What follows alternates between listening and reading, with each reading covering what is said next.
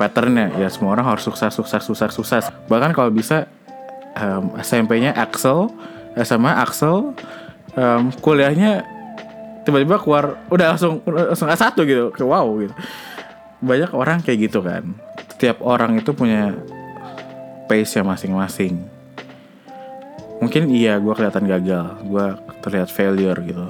Gue belajar kalau ternyata Tuhan tuh baik. Ada yang bilang um, gak ada keledai yang jatuh ke lubang yang sama berkali-kali. Gue sadar kayak gue lebih dari gue beyond dari keledai gitu. Gue sempet gue jatuh di uh, gagal di A1 SD A1 SMP kuliah gue yang di UI gitu gagal. Tapi kalau gue nggak gagal mungkin gue nggak akan menjadi pribadi yang saat ini gitu loh. Welcome to Good Talk, where we listen to raw stories of life journey. Podcast ini mengajak siapa pun mendengarkan dari perspektif yang tidak biasa, perihal perasaan, perjalanan, harapan, dan pembelajaran. Apabila kamu merasa cerita yang didengarkan layak untuk dibagikan, jangan lupa untuk membagikannya, because it may lead to a good talk. Selamat mendengarkan. Halo semua, nama saya Abraham Mahan Hikmat Abdullah. Um, saya adalah seorang fotografer, videografer, dan editor juga yang nggak nyangka akan bekerja kayak gini ketika dari kecil. Hobi saat ini ya biasa sih ngedit, uh, mungkin main game, um, scrolling Google atau ngelihat GrabFood ada diskon apa nih lagi pengen gitu. Kadang juga suka ngeliat Tokopedia, duh pengen nambah barang apa ya di rumah ya. Tapi jadinya hoarding. Gua saat ini lagi studi di Kalbis Institute. Uh, kebetulan dekat rumah. Sebelumnya itu gue pernah kuliah di UI ngambil sastra Jerman udah sampai semester 8 tapi gue akhirnya mengundurkan diri karena gue merasa apa yang gue jalanin pada saat dari awal sampai akhir itu ternyata itu adalah kayak pelarian gue atau ingin memuaskan um, apa ya ekspektasi yang ada dari keluarga gue dan keluarga nyokap gue yang di mana kayak wah hebatnya masuk UI gitu. Dan kayak ternyata ekspektasi kayak gitu tuh gimana ya itu ngeberatin gue ketika gue jalanin dan pas emang gue jalanin itu gimana ya jujur IP gue aman. Terakhir ketika gue keluar itu 3,19 atau 16 gitu. Yang bikin jelek itu ya udah bahasa Jerman itu sendiri. Untuk matkul yang lainnya mah aman aja sebenarnya. Akhirnya along the way gue sempet cuti juga gue sempet di fase depresi gue kayak nggak mau bersosialisasi. Tapi gue sadar gue butuh untuk berkomunitas. Akhirnya gue sempat memutuskan untuk kembali deh um, dari cuti itu untuk masuk kuliah lagi dan belajar. Ya somehow tiba-tiba corona muncul gue gue balik ke masa yang di mana gue awal sebelum cuti yang gue depresi lagi dan akhirnya gue bilang nyokap gue untuk uh, mah kayaknya aku harus keluar dari UI nyokap gue melalui itu dan dia bangga kalau gue bisa ngambil keputusan sendiri dan gue mempertanggungjawabkannya. Gue pernah nggak naik kelas di satu SD ya kalian nggak salah denger di satu SD di kenapa? Karena gue waktu itu diculik sama ayah gue sendiri. Um, gue berada di dalam keluarga yang toxic, uh, abusive secara verbal dan non verbal. Hmm, nyokap gue beberapa kali mencoba bunuh diri menggunakan ya minum minum uh, bahan kimia, tapi ya tetap selamat puji Tuhan ya. Gue diculik itu dikarenakan bapak gue punya cem-ceman atau bisa dibilang istri lain lah ya. Bokap gue itu minta nyokap gue untuk tanda tangan rumah, surat kayak menjual belikan rumah ini gitu loh. Jadi yes betul rumah gue tinggal saat saat itu gitu loh. Sebenarnya gue tetap sampai sekarang tetap tinggal di tempat yang sama. Tapi ketika gue satu SD itu nyokap gue uh, ya dianiaya lah let's say di, nyokap gue mengurungkan diri di kamar mandi. Terus gue diculik. Terus um, bokap gue ngancem untuk ini gimana? Um, mau tanda tangan gak gitu. Kalau nggak ya nggak dibalikin gitu. So itu berjalan beberapa kali ketika gue masih sekelas 1 SD sampai gue gue masih inget gue pulang dianterin bokap gue diturunin di depan mall kelapa gading kayak kelas 1 SD itu umur berapa ya? Kelas ya 6 lah.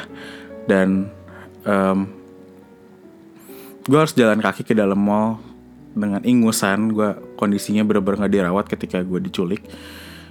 Um, gue melihat bahwa oh ternyata ayah sendiri tuh bisa kayak gini gitu loh. Dan akhirnya gue dirawat rumah sakit ber, uh, dua kali tiga kali sering. Jadi nggak cuma sebentar kayak seminggu dua minggu. Dan ketika pengambilan rapot orang tua gue ditanya terutama nyokap gue anak ibu uh, kami tidak naikkan kelas dikarenakan absennya banyak yang bolos uh, masih banyak yang perlu dia pelajari takut gak bisa ketika dinaikkan di kelas 2 malah jadi membuat dia susah jadi kita ulang saja di kelas 1 SD teman-teman gue yang kelas 1 SD udah pada kelas 2 gue tertahan di kelas 1 SD ya udah gue sebagai anak kecil nggak paham juga kan apa sih ngulang gitu. Akhirnya naik kelas naik kelas gue um, ada beberapa guru sekolah gue yang memang mereka perhatian sama gue juga. Gue kalau ditanya siapa aja namanya gue lupa. Tapi gue berterima kasih sama mereka karena mereka baik dan mau mendidik gue um, di kelas ya kelas 3 kelas 4 gue mulai ada kesusahan dari segi cara gue bersosialisasi. Dikarenakan um, gue udah mulai dibully. Ya si laler hijau nggak naik kelas um, ada juga lah kondisi di mana gue dikatain tompel yang membuat gue nggak nggak nyaman. Akhirnya gue nggak bisa ngelawan dan gue hanya bisa memendamkan diri. Cuma bisa nelen kata-kata itu gitu. Ya si goblok gitu kan. Si item goblok lagi hidup lagi. Aduh. Gue kalau inget-inget kata-kata itu gue kayak omen anak anak kecil udah bisa ngomong gitu. Tuh gue nggak paham. Akhirnya gue punya satu temen gitu untuk gue tanya-tanyain tugas. Kalau gue nggak bisa masuk sekolah karena gue nggak bisa masuk gue nggak mau ketemu orang-orang yang ngebully gue gitu loh. Gue sakit kalau ketemu mereka gitu. Rasanya kayak mau balas tapi nggak bisa juga. Akhirnya nyokap gue turun tangan ketemu kepala sekolah untuk bilang anak saya dibully dan nggak um, terima kayak gini. Oke akhirnya mulai ada perubahan. Gue udah mulai bisa maafin mereka pelan-pelan sebagai anak kecil. Dan lanjut sampai kelas satu SMP gue gagal lagi. Gue ngulang lagi kelas di kelas 1 SMP kenapa? Dikarenakan gue um, pada saat itu gue punya komputer pertama kali. Gue fokusnya main doang jadi gue mengakui 100% itu kesalahan gue gue nggak bisa bagi waktu gue nggak bisa serius. Jadi ya gue ngulang. Ya buat gue pada saat itu kenapa gue sering main game? Karena ya ternyata masih gue masih dibully gitu sampai kelas 7 SMP masih dibully. Jadi orang-orangnya ini ya orang-orang yang bisa dibilang ya ngebully gue adalah yang dibilang terkenal lah gitu. Maksudnya kelompok kelompok kelompok yang yang yang diseganin lah gitu gue ngulang gue gue saat itu baru ngerasain sedihnya oh gue ngulang lagi ya. Umur gue udah segini terus teman-teman gue udah pada ya naik kelas aja gitu. Gue udah kelewat 2 tahun. Di situ mulai ada perubahan sih dalam hidup gue gue ketemu teman-teman gue yang hingga sampai saat ini jadi sahabat. Kayak nama mereka ada Dion, Dito, uh, Nanda, Andrew, Iskia, Dega. Itu teman-teman gue semua. Dan gue juga bersyukur kenal beberapa teman. Salah satunya yang punya podcast ini. Namanya Mira. Kayak dia sahabatnya mantan gue dulu. Um, jadi ya um, ketika gue ngulang lagi, gue bounce back di situ. Gue belajar kayak gak boleh kayak gini lagi gitu. Kebetulan ketika gue ngulang itu, gue dibawa temen gue, bukan dari yang gue sebutin tadi itu, tapi ada satu temen gue yang udah di atas gue, dia yang mempertemukan gue sama seorang guru les. Um, gue gue bangga dan ya terima kasih Tuhan gue dipertemukan sama dia, namanya Kono Vendra. Dia guru les matematika yang ngajarin gue untuk berani dia tahu gue orangnya nggak berani. Gue orangnya minderan punya luka dari masa kecil. Dia tahu juga gue seperti apa berperilaku. Tapi ya karena dia ngebuat gue untuk bisa memaafkan diri gue sendiri. Gue bisa akhirnya nerima diri gue sendiri sebagai Abraham Mahan yang seutuhnya gitu gue juga mulai saat itu juga diajarkan untuk mulai baca Alkitab uh, ya berdoa aja gitu. Ya ternyata dengan terciptanya relasi gue dengan sang pencipta membuat gue untuk sadar bahwa gue ini bukan siapa-siapa gitu. Dan ketika memang lo butuh dia dia akan memberikan apa pun yang lo butuhin. Nggak nggak semuanya dia tahu apa yang kita butuhin gue ngerasa ketika perjalanan gue udah ngulang ketemu guru les ini gue dari kelas 7 yang ngulang kelas 8 kelas 9 gue lancar banget. Gue kayak wow gue sebenarnya nggak bego loh gue nggak bodoh. Gue ini cuma males dan gue cuma butuh um, apa ya butuh dikerasin aja somehow. Kadang ada orang yang memang memilih untuk nyantai atau ya males doing apa ya males ngelakuin banyak hal karena mereka ngerasa ah capek ah gitu. Ternyata ketika lo emang di push untuk ngelewatin limit yang pada saat itu emang kecil lo ternyata bisa um, grow bigger gitu loh. Limit lo bisa lebih gede lagi gitu loh. Banyak orang yang bilang eh kapasitas lo kok kecil sih? Ya namanya juga orang berkembang ya. Tapi um, ketika lo bisa misalkan lo bisa melatih diri lo lebih sering lagi gitu. Tanpa lo sadarin kapasitas itu ngembang gitu loh. Gue nyadar bahwa kapasitas gue memaafin orang lebih mudah sekarang. Gue ngerasa lebih sabar gue nggak nggak marahan orangnya.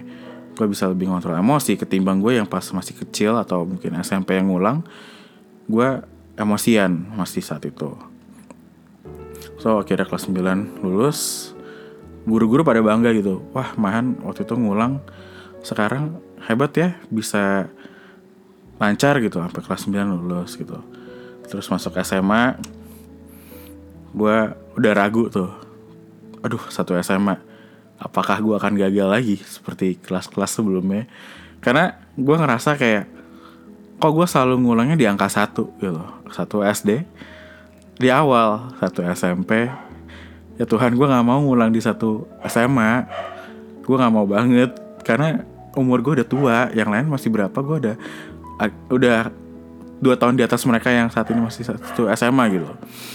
And then gue ngerasa kayak um, ya ternyata gue jalanin gue lolos. Bukan lulus lolos kalau kata dosen gue nah ya kadang kalau orang bilang lulus mungkin pengetahuannya eh, cukup gitu ya. Atau lebih dari cukup. Tapi kadang kalau orang yang lolos doang kayak ya udah seadanya gitu gitu. Dan akhirnya gue ya lolos satu SMA gue bersyukur satu eh sorry kelas 2 SMA kelas 3 SMA gue jalanin. Gue nggak tahu kenapa di masa kelas 2 SMA dan 3 SMA adalah masa-masa gue ngera nggak ngerasa sekolah gitu. Gue gue ngerasa kayak nggak sekolah aja gitu tiba-tiba udah lulus aja. Gitu dan yang lain ketika dia tiga SMA gitu kan mikir pada mau kuliah di mana? Gue gua tahu diri gue gue selalu ranking di paling bawah lah let's say duduk paling bawah lah peringkat bawah. Terus ya mana mungkin gue masuk UI gitu ya. Terus uh, tiba-tiba ya ini ada hubungan entar dengan ekspektasi itu. Tiba-tiba tante gue nanyain kamu udah siap belum untuk nanti masuk masuk UI gitu? Waduh masuk UI jurusan aja belum tahu mau ngapain gitu. Ya udah deh tante tante kasih kamu kesempatan untuk inten ini bukan promosi ya untuk inten terus ya udah kamu belajar gitu di sana. Ya udah gue gue les kursus di situ. Ngejalaninnya kayak ya udah biasa aja jalanin seru-seru kadang um, bercanda-bercanda gitu kan um, pas pertama SBM kan pada masa pengumuman SBM gue nggak diterima. Sedangkan anak-anak kursus yang lain udah kayak yes gue nggak perlu simak guys. Gue udah keterima di SBM dadah gitu kan. Sedangkan gue masih harus berjuang lagi nih um, untuk simak. Terus ya udahlah gue coba simak. Eh pas habis simak itu gue ngerasa kayak kayak gue nggak lulus deh nih. Terus gue cerita ke tante gue yang lain apa ya solusinya selain UI gitu? Oh mau coba nggak uh, ini uh, Brawijaya? Gitu ditanyain gitu. Ya pokoknya maunya negeri maunya negeri negeri. Um, gue sadar kalau kemampuan ekonomi gue pada saat itu tuh nggak seperti orang-orang yang terutama memiliki orang tua yang menyediakan uh, anggaran untuk pendidikan anaknya. Jujur aja ya, um, mungkin dari gue kecil hingga let's say gue kuliah masuk sampai saat ini gitu ya, gue nggak punya uang pendidikan karena nyokap gue itu nggak punya pendapatan yang tetap uangnya selalu habis buat uang rumah dan juga gimana ya ya selalu aja kepake gitu. Terus ya gimana uh, gimana nggak mau negeri gitu kan? Karena negeri bayaran murah um, mungkin kualitasnya bagus. Mereka bilang um, ya yaudah gue coba aja deh. Sebelum gue mau mulai belajar yang Brawijaya kan beberapa lama itu nggak setelah keputusan gue yaudah gue mau masuk coba Brawijaya deh besokan harinya kan pengumuman simak. Ketika gue buka tiba-tiba gue diterima di sastra Jerman. Jujur saat itu gue teriak lari. Gue lari-lari ke kamar nyokap gue gue bilang ma aku diterima di sastra Jerman. Weh selamat semangat gitu. Gue masuk UI dan gue mau coba uh, minta dapat keringanan biaya gitu. Gue ajuin keringanan biaya dapat gue dapat murah banget di UI tapi ketika gue jalanin ternyata hmm, nggak hmm, semudah yang orang-orang ceritakan. Uh, tapi sebenarnya juga nggak susah sih sebenarnya karena gue ngeliat kalau emang lu serius lolos lolos saja gitu. Nah kenapa gue memilih sastra Jerman? Pilihan yang pertama itu gue HI hubungan internasional. Yang kedua itu adalah psikologi. Yang ketiga itu ya yeah, sorry. Ternyata eh gue gue baru inget yang ke yang keempat UI eh, Jerman. Yang ketiganya itu manajemen. Jadi Jerman itu nomor empat. Dan gue kaget gue keterimanya di nomor empat gitu. Um, bokap gue kan orang Jawa Jerman. Nenek gue itu tinggal di Bremen. Jadi gue bisa berkesempatan punya hak untuk tinggal di Jerman. Gue kepikirannya ketika gue kecil gue nggak mau tinggal di Indonesia gitu. Gue mau pindah dari sini gue mau punya hidup yang layak. Semangat gue itu dulu.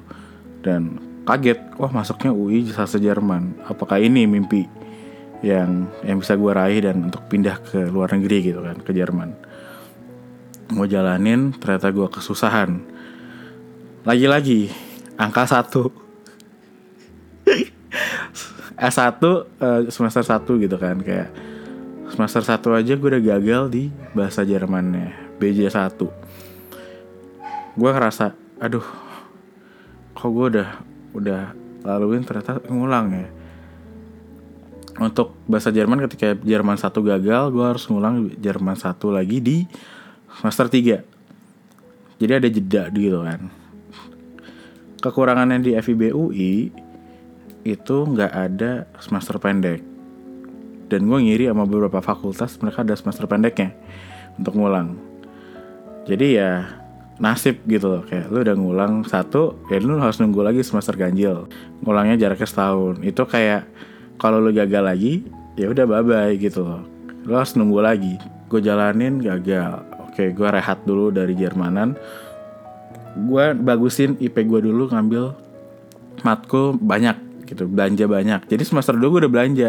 Tapi teman-teman gue yang yang dari fakultas lain atau jurusan gue atau jurusan lain itu nanya kalau udah udah belanja sih? Pinter banget lo ya gue bilang aja nggak gue nggak pinter gue ngulang.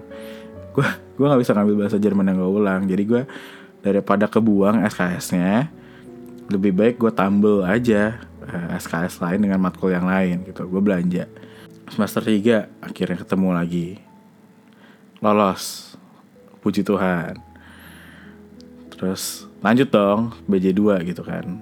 Bahasa Jerman 2 gue gagal. Gue gagal lagi tuh. Gue kayak aduh Tuhan ini apa?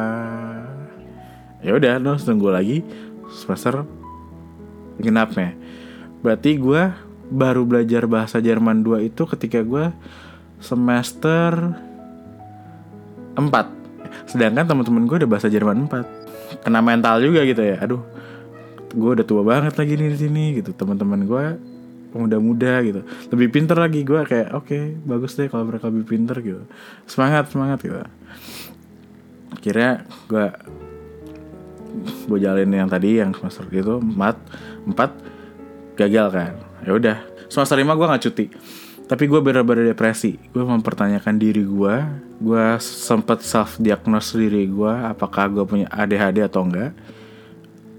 Terus gue pokoknya ngerasa semester 5 itu terkelamnya gue gue juga pernah ditawarin ikut kepanitiaan se-UI mungkin buat teman-teman di sini tahu lah ya Olim UI dan gue ditawarin jabatan yang bilangnya apa ya? Koordinator ya? Humas dokumentasi publikasi. Gue awalnya masih semangat jalaninnya terus gue keluar di hari di mana akhirnya mereka running. Jadi hari pertama mereka running hari keduanya gue udah ngilang. Gue ngerasa bahwa gimana ya? Gue bukan tipe yang bisa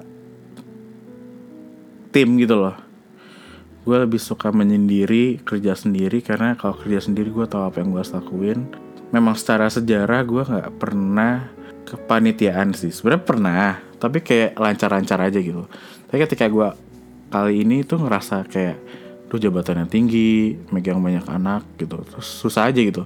Dan gue nggak bisa ngerasa kayak nggak punya partner karena partner gue emang terlalu udah sibuk banget.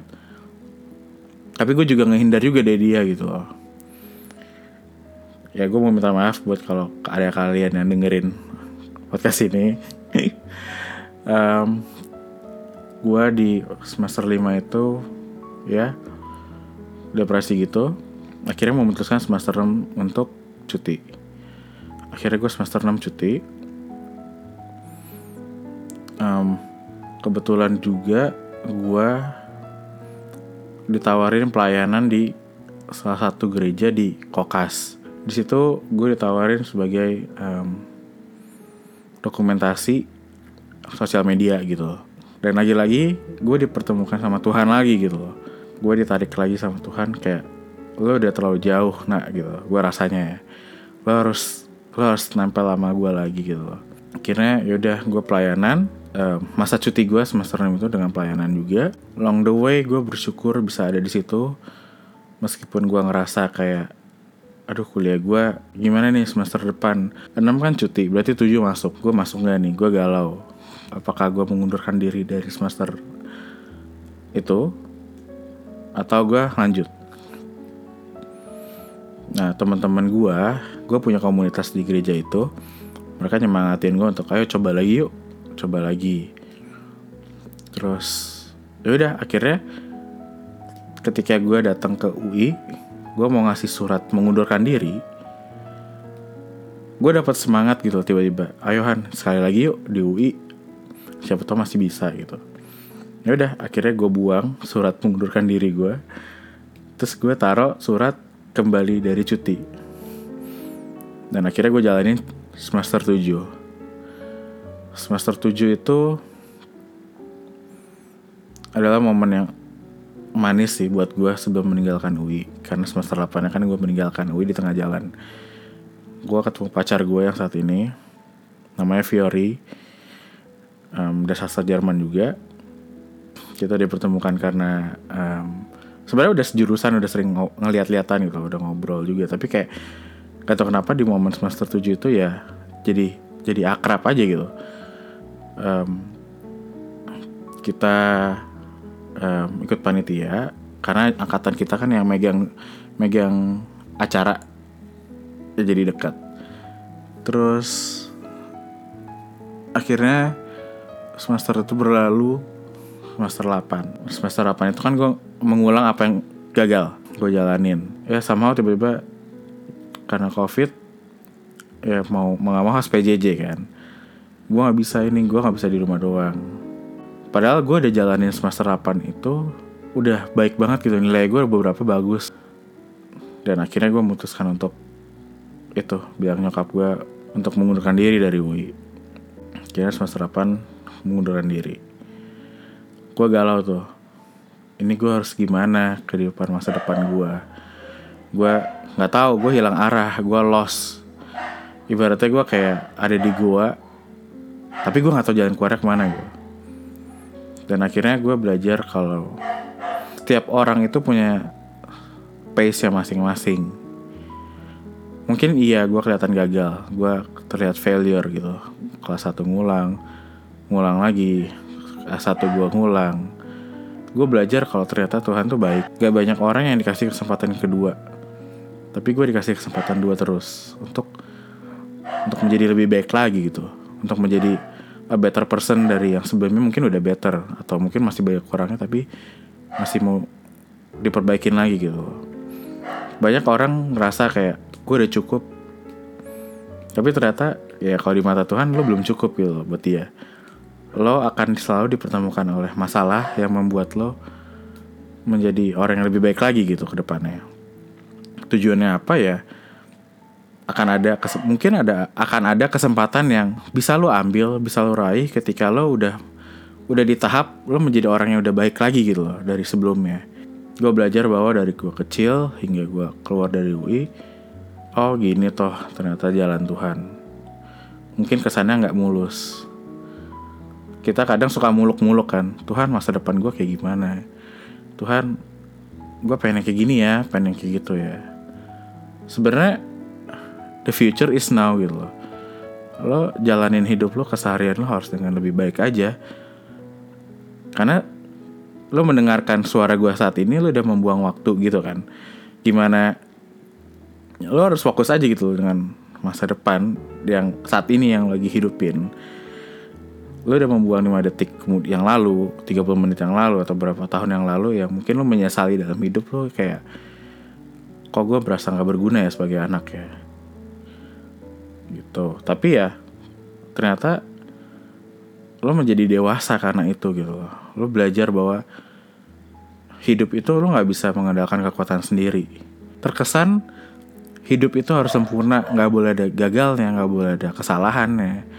Dan lo sadar gak sih ketika lo ngerasa bahwa hidup itu nggak boleh salah nggak boleh ada kegagalan rasanya hidup ini kayak monoton terus juga nggak ada tantangannya juga dan ngerasa kayak kok semua orang sama aja gitu loh ngerasa bahwa kayaknya udah ada patternnya ya semua orang harus sukses sukses sukses sukses gitu asli tahun berapa tahun SMP berapa tahun SMA berapa tahun, kuliah idealnya berapa tahun. Bahkan kalau bisa um, SMP-nya Axel, SMA Axel, um, kuliahnya tiba-tiba keluar udah langsung langsung S1 gitu. Kayak wow gitu. Banyak orang kayak gitu kan.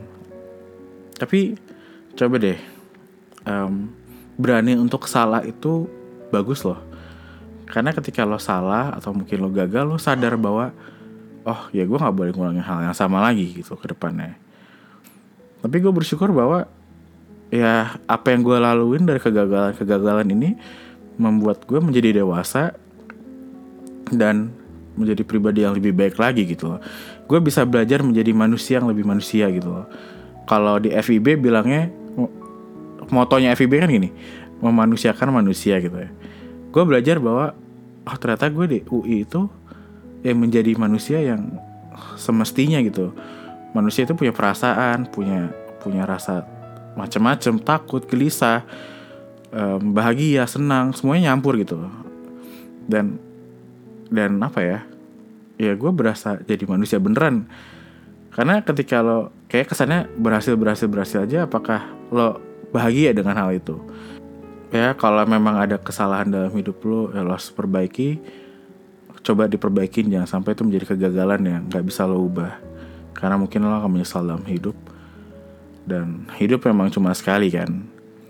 Apakah lo nggak mau menulis cerita yang bagus untuk orang-orang yang ada di sekitar lu gitu loh? Sayang aja gitu loh kalau kalau lu nggak bisa nulis cerita yang bagus yang berkesan atau menginspirasi banyak orang ya kayak hidup lu ngapain aja gitu loh. Akhirnya gue memutuskan untuk kuliah lagi tapi gue nggak tahu kuliah di mana. Ternyata gue di tiba-tiba gue kayak di mata gue di flashback berapa kali gue sering ngelewatin kalbis. Either itu gue ke dari rumah ke kampus lewat Manggarai atau ketika gue nemenin nyokap gue ke UI gue naik tol lewatin Kalbis. Gue selalu mikir dalam hati gue ih bagus juga ya tuh kampus dekat rumah gitu. Eh tiba-tiba ya kampus itu jadi bagian hidup gue saat ini gitu loh. Gue kaget. Dan gak tau kenapa gue tergerak untuk milih jurusan advertising. So saat ini gue lagi ambil pendidikan di Kalbis jurusan advertising dan digital komunikasi. Kalau ditanya kenapa gue ngambil jurusan ini, satu, gue mau bikin iklan yang kayak orang-orang Thailand. Gue gue ngiri, ya gue ngiri sama orang-orang Thailand pinter-pinter bikin iklan. Dari hal sederhana aja bisa bikin lo nangis atau ketawa gitu. Gue pengen banget bisa kayak gitu terus gue juga ngeliat pada saat gue kecil ngeliat iklan tuh sesuatu yang membosankan gitu ya karena perkembangan teknologi sejauh ini ya gue melihat bahwa banyak perusahaan-perusahaan atau bahkan perusahaan anak bangsa gitu ya bikin iklan ya mulai bagus gitu mulai berpesan apa ya brandnya itu nggak cuma lewat telinga kiri kanan doang gitu tapi ya bisa sampai masuk subconscious gitu itu hebat doakan saya bisa lulus dari sini dengan baik dan lancar. So far IP gue sih aman sih. Bukan gue mau pamer. Kalau gue secara pribadi, gue juga capek sih sebenarnya kuliah online. Teman-teman gue udah pada cari kerja, um, udah pada sibuk uh, lamar sana sini. Gue masih kuliah duduk kayak di depan laptop.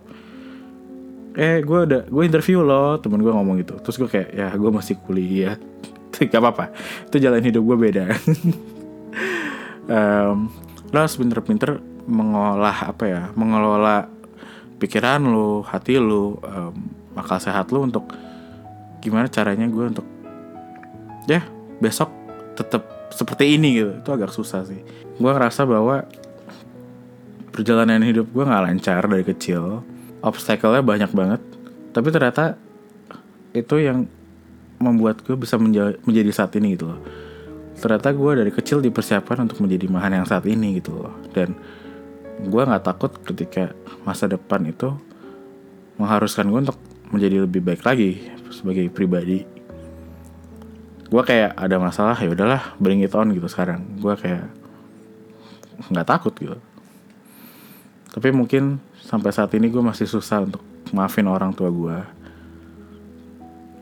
terutama uh, bokap gue ayah gue karena gue ngerasa kayak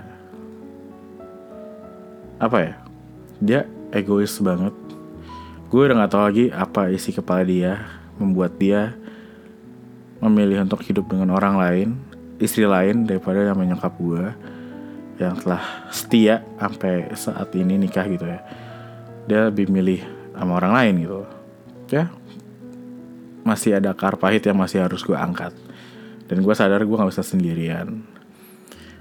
Ketika lo bisa cerita pergumulan lo apa yang lagi lo alamin atau mungkin lo punya masalah dari kecil percayalah itu perlahan-lahan bisa diobatin kalau lo mau menjadi orang yang terbuka. Kadang karena ketika lo berani cerita apa kekurangan lo ke orang lain lo meng-acknowledge kalau emang lo lemah tapi satu sisi lo juga pelan-pelan akhirnya mulai menyadari bahwa oh iya gue kekurangan di sini ya gue punya masalah ini ya. Um, di situ mulai ada penyembuhan sih ketika lo berani terbuka. So ya yeah, gue bisa kayak gini ya karena gue juga sering, bercerita sama orang lain.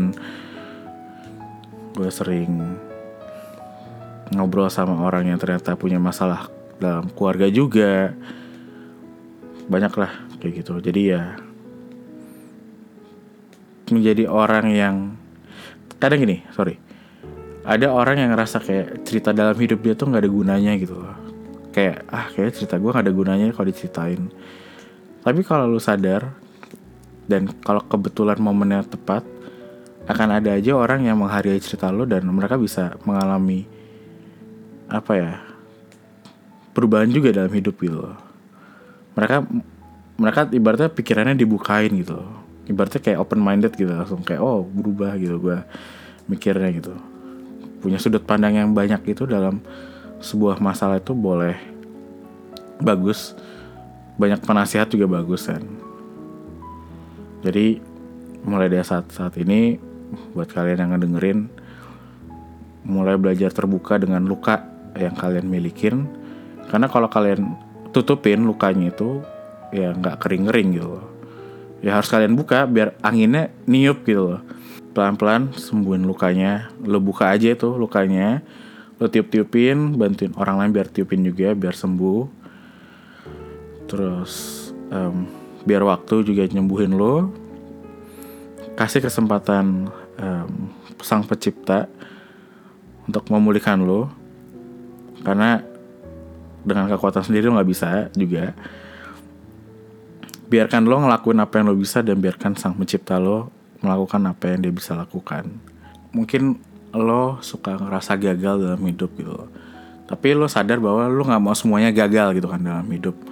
Ada aspek yang akhirnya lo mau berjuangin gue berjuangin nih kayak ah gue mungkin nggak pinter banget nih um, secara pendidikan. Apalagi kalau ketika kita masa SMP SMA lo akan ketemu hitung-hitungan, um, mungkin tiba-tiba lo belajar biologi, fisika. Sedangkan ketika lo masuk kuliah kan itu nggak ada ya, nggak semuanya ada. Dan gue ngerasa kayak gue gue sadar bahwa oh gue ini punya talenta di bidang fotografi, videografi gitu.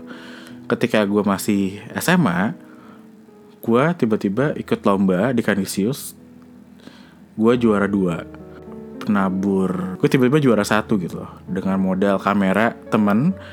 Gue bisa dapetin juara gitu loh.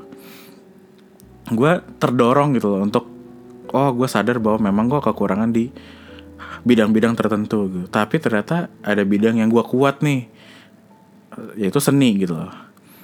Akhirnya um, gue sebenarnya ketika gue SMA ya gue ngasih dua piala itu ke sekolah untuk ngebuktiin bahwa eh um, kalian sebagai institusi pendidikan itu gak bisa loh cuma ngelihat oh ini anak ini pinter matematika ini anak ini pinter biologi atau fisika gitu. Enggak semua anak itu pinter dan uh, in their way gitu loh dengan caranya mereka masing-masing.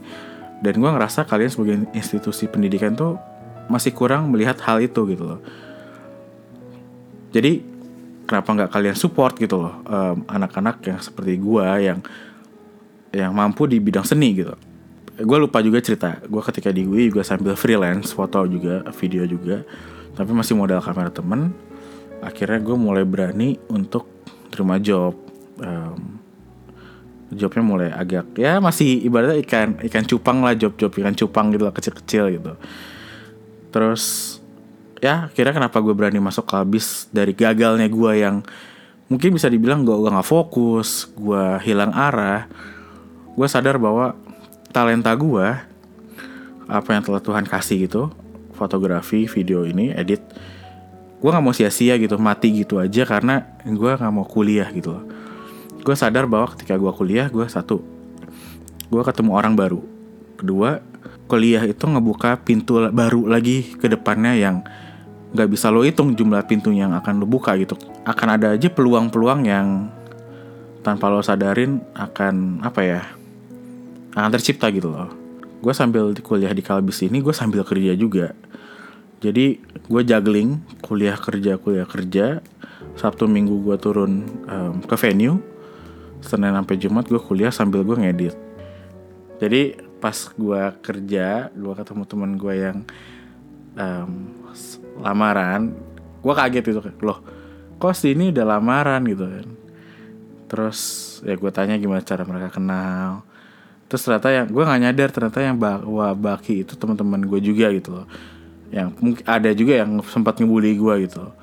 dan gue kayak gue nggak takut tapi gue ngerasa bahwa ngapain gue harus takut? Kenapa gue harus malu? Gue pede aja ini kerjaan gue gitu gue kayak sama bangga gue pede untuk kasih lihat bahwa ini temen lo nih yang dulu lo uh, bully atau pernah teman-teman kalian bully nih. Gue gue bisa berdiri di sini. Ya kalau nggak kalian bully mungkin gue nggak di sini juga gitu loh. Gue kayak gue pede banget gue gue kayak percaya diri. Gue muncul gitu senang aja gitu loh. Oh gue bisa ngebuktiin ke orang bahwa mungkin pikiran mereka ketika melihat gue dulu kayak ah nggak ada harapan nggak ada kayak gimana. Tiba-tiba somehow gue menjadi salah satu yang mendokumentasikan dia gitu loh. Di hari um, lamarannya dia. Ya unik lah. Gue kayak oke. Okay. oh ternyata gue ini bukan orang yang um, males loh. Gue bisa bahkan gue bisa ngasilin uang sambil buat gue kuliah sambil gue hidup juga gitu loh. Untuk mungkin uang jajan juga. Gue gue kagum gitu loh. Ternyata gue bisa kayak gini. Gue nggak nyangka ketika gue masih kecil gue mungkin akan udah udah nggak ada di dunia ini mungkin. Karena gue rasa nggak ada nggak ada arah nggak ada harapan. Jadi buat kalian yang ngedengerin jangan patah uh, as, uh, jangan pantang menyerah. Jangan putus asa ngelihat kehidupan. Karena lo nggak akan tahu besok tiba-tiba lo dapat rezeki apa gitu loh. Atau mungkin ada kesempatan yang baru lo ditawarin. Lo harus berani ngelewatin masa-masa susah. Karena um, ulet aja akan ngira oh ternyata gue akan mati. Ternyata ketika ulet ngira akan mati dan dia jadi kepompong tiba-tiba dia jadi kupu-kupu gitu kaget gitu. Lo semua orang ada fase di atas di bawah gitu loh. Mungkin saat ini gue lagi di atas tapi gue nggak tahu besok mungkin gue akan di bawah. So ya yeah gue nggak mau menyanyikan talenta gue yang udah Tuhan kasih gue mau berkontribusi buat um, Indonesia ini lewat iklan-iklan yang akan gue buat nantinya atau video-video yang inspirasi ke depannya. Gue juga punya mimpi untuk membuka lapangan pekerjaan yang besar untuk banyak orang. Karena gue sadar bahwa nyari kerja itu susah. Apalagi di era pandemi kayak gini susah. Susah banget. Gue ngelihat bahwa orang tua gue juga jatuhnya wira swasta. Uh, nyokap gue juga sebagai seniman yang terlalu dianggap maestro oleh banyak orang. Padahal kehidupannya juga sederhana bahkan butuh uang. Itu susah gitu ya. Gue gue terpacu bahwa gue suatu saat mau punya lapangan pekerjaan nanti buat banyak orang. Jadi gue untuk cara gue achieve itu ya gue harus kuliah gue sadar gue harus kuliah. Mungkin kesannya gue balas dendam gitu ya. Ya gue balas dendam sama diri gue sendiri. Gue sebenarnya bisa di situ gitu tapi ya udah itu udah lewat. Gue harus move on gue harus fokus dengan apa yang gue jalanin. Gitu